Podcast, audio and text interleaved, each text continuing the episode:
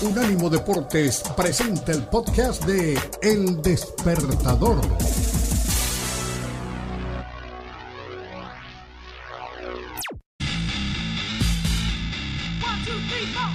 El despertador con el Puma y Garay. Saludamos a nuestro juez central, nuestro árbitro central, lunes, recuperado poco a poco. Ha venido con algunos problemitas de salud típicos del momento del año.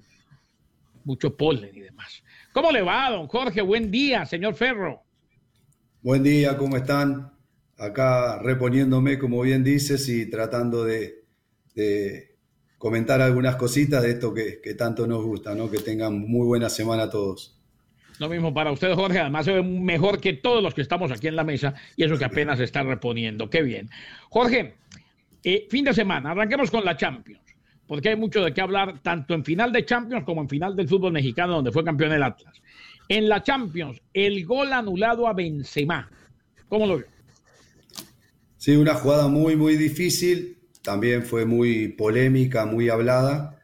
Eh, ya terminaba el primer tiempo de, de, esa hermosa final que pudimos ver. Hay un pelotazo largo para Benzema que controla el balón y bueno, cuando, cuando Benzema, que ahí estaba bien, bien habilitado, ahí no queda ninguna duda.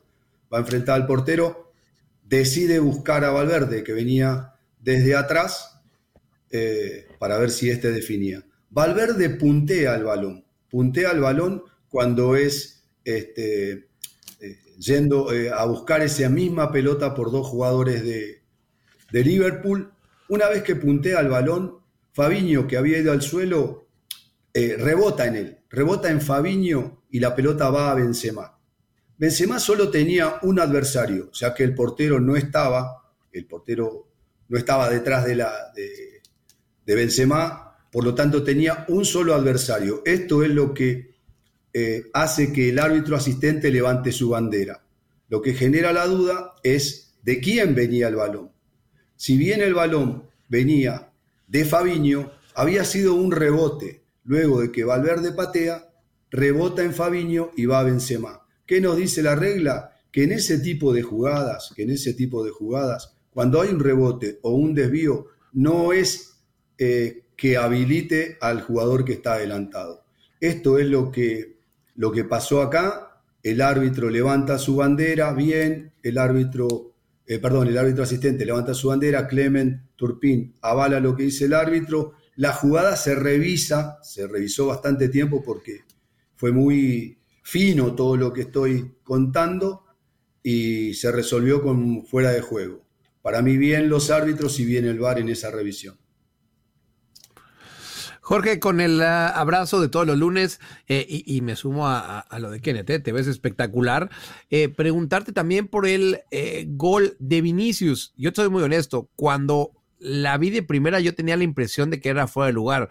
A ver, tú sácanos de, la duda, que bueno, pues a final de cuentas se checó y se llegó a la conclusión de que no era así.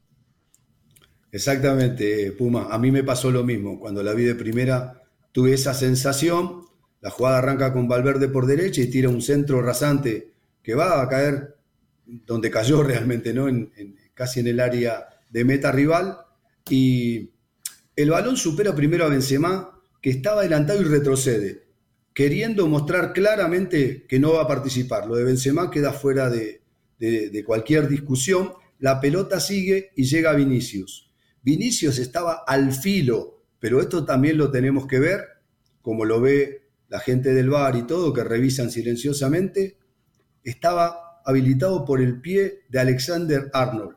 En primera instancia da la sensación que el hombro de Vinicius está por, ar, por adelante, Vinicius convierte, pero después en, la revisión eh, concreta se nota que el pie de Alexander Arnold es el que habilita a Vinicius y bueno, por todo lo que estamos hablando, bien convalidado el gol del Real Madrid que a la postre sale campeón con ese gol, ¿no?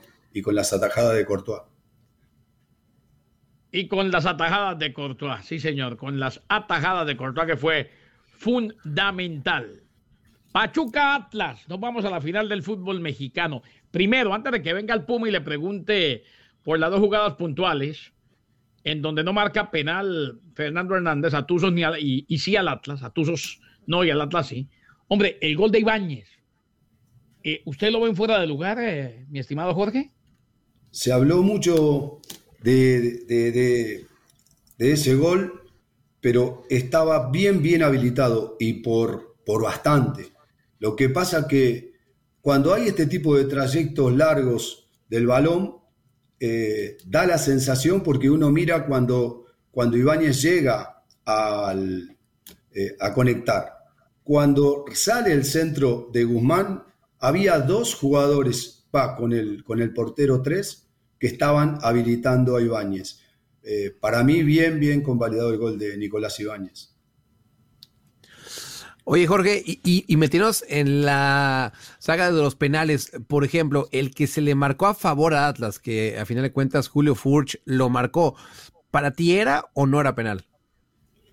Bueno, son esas jugadas donde vamos a ver, vamos a hablar de la justicia o no, de la justicia, si es justo, cómo hace un jugador. Lo que pasa es que nosotros, como siempre lo digo acá, tenemos que irnos a la regla. Eh, José Abella patea, patea un tiro que elevado, que no sabemos si va al arco o no, es una especie de centro también que puede ser por ahí eh, tocado por algún eh, compañero para convertir. Y, y Daniel Aceves, que está muy cerca de él, fue a marcarlo. La pelota rebota en, Daniel y se corta el avance. Hay un tibio reclamo de penal, Fernando Hernández no sanciona nada y en ese momento es llamado por el VAR.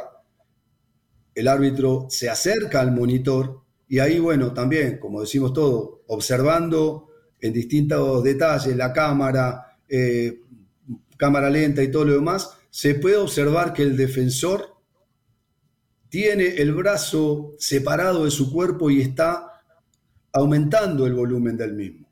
Entonces, lo que dice la regla, cuando un jugador aumenta el volumen de su cuerpo para interceptar el valor, el balón debe ser sancionado. En este caso es lo que sancionó Hernández. Eh, yéndonos a la regla, el penal está bien sancionado.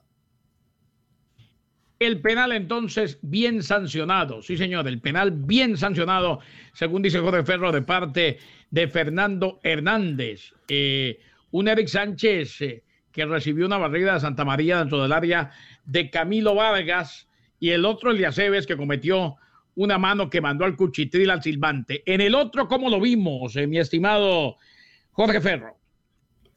Bueno, la jugada que falta eh, comentar acá es también otra muy, muy polémica. Eh, cuando avanza por la izquierda Sánchez, quien ya dentro del área va a esa disputa con Santa María, llega Sánchez al balón y sigue avanzando. cuando llegan al balón, en, esa, en esa disputa, el, el pie derecho de Sánchez es levemente tocado por Santa María. Es verdad que hay un contacto, y no sé si con el pie de Santa María o con la parte de atrás de, su talón. Lo que eh, llama la atención es que Sánchez sigue su camino, da dos pasos y cuando ve que no llega a controlar el balón, se deja caer. Eso es lo que yo veo y lo que yo aprecio. Eh, Hernández no sancionó nada, el VAR, que tiene que haber visto algo distinto a Hernández, lo llama a revisar la jugada en el monitor y el árbitro, después de verla, se mantiene en su decisión, o sea, no sanciona el, tiro penal. Lo que sí me llama la atención, y no puedo entender qué fue lo que sancionó, es que una vez que, que, le da como que no es penal, levanta su brazo izquierdo, como sancionando un, una jugada de tiro libre indirecto. Si él interpretó que fue una simulación, debería haberlo amonestado Ahí es donde no entiendo qué fue lo que sancionó Hernández. Claro, o sea, si levanta la, si levanta la mano como tal, debe ser tiro indirecto. Fin de semana lleno, lleno de polémicas en el mundo del fútbol, Jorge. Y qué bueno que usted viene y nos esclarece todo lo que sucede. Una pregunta puntual antes de que se vaya. ¿El VAR lo estamos utilizando bien, regular o mal? ¿Por dónde vamos en el proceso de evolución del bar? Porque hay quienes dormimos tranquilos y nos sentimos felices de tener el bar. Y sabemos que esto es como los carros, van evolucionando en la medida en que pasa el tiempo y el carro que tenemos hoy no es el mismo que hubiéramos tenido en 1970, pero sigue siendo muy funcional, sigue siendo muy, muy bueno tener un automóvil. ¿Cómo estamos eh, usando el bar? ¿Bien, regular o mal? Si tengo que optar por esas tres este, eh, preguntas, diría regular. Lamentablemente, lo que para mí, como siempre lo sostengo, es una herramienta excelente, no está siendo eh, utilizada de la manera óptima y no se están cumpliendo por ahí los protocolos que el mismo bar dice. Entonces yo creo que tenemos que seguir trabajando, tenemos que seguir este, especializando gente que solo trabaje con el bar, como pasó en el Mundial de Rusia, para que funcione de manera óptima. No puede ser que haya tanto tiempo que se está utilizando y todavía encontremos las falencias que estamos encontrando después de ver tantas veces la jugada. Tenemos que mejorar entonces, y estamos de acuerdo, Jorge, la manera como estamos utilizando el bar. Es que el problema es que no hay un concepto unificado, me parece, y se deja mucho la interpretación. Pero aquí tenemos a Jorge, que los lunes nos saca de dudas y ya terminamos tranquilos o nos calmamos para el resto de la semana. Señor, síganse recuperando y mil gracias. Gracias a ustedes, les mando un abrazo y que tengan una muy buena semana. Un abrazo a nuestro árbitro central totalmente, bueno, no totalmente según él, pero en vía de recuperación total, don Jorge Ferro, y vino a pasarla con nosotros, vino a hablarnos del arbitraje. Ya viene el poder. Este fue el podcast de El Despertador, una producción de Unánimo Deporte.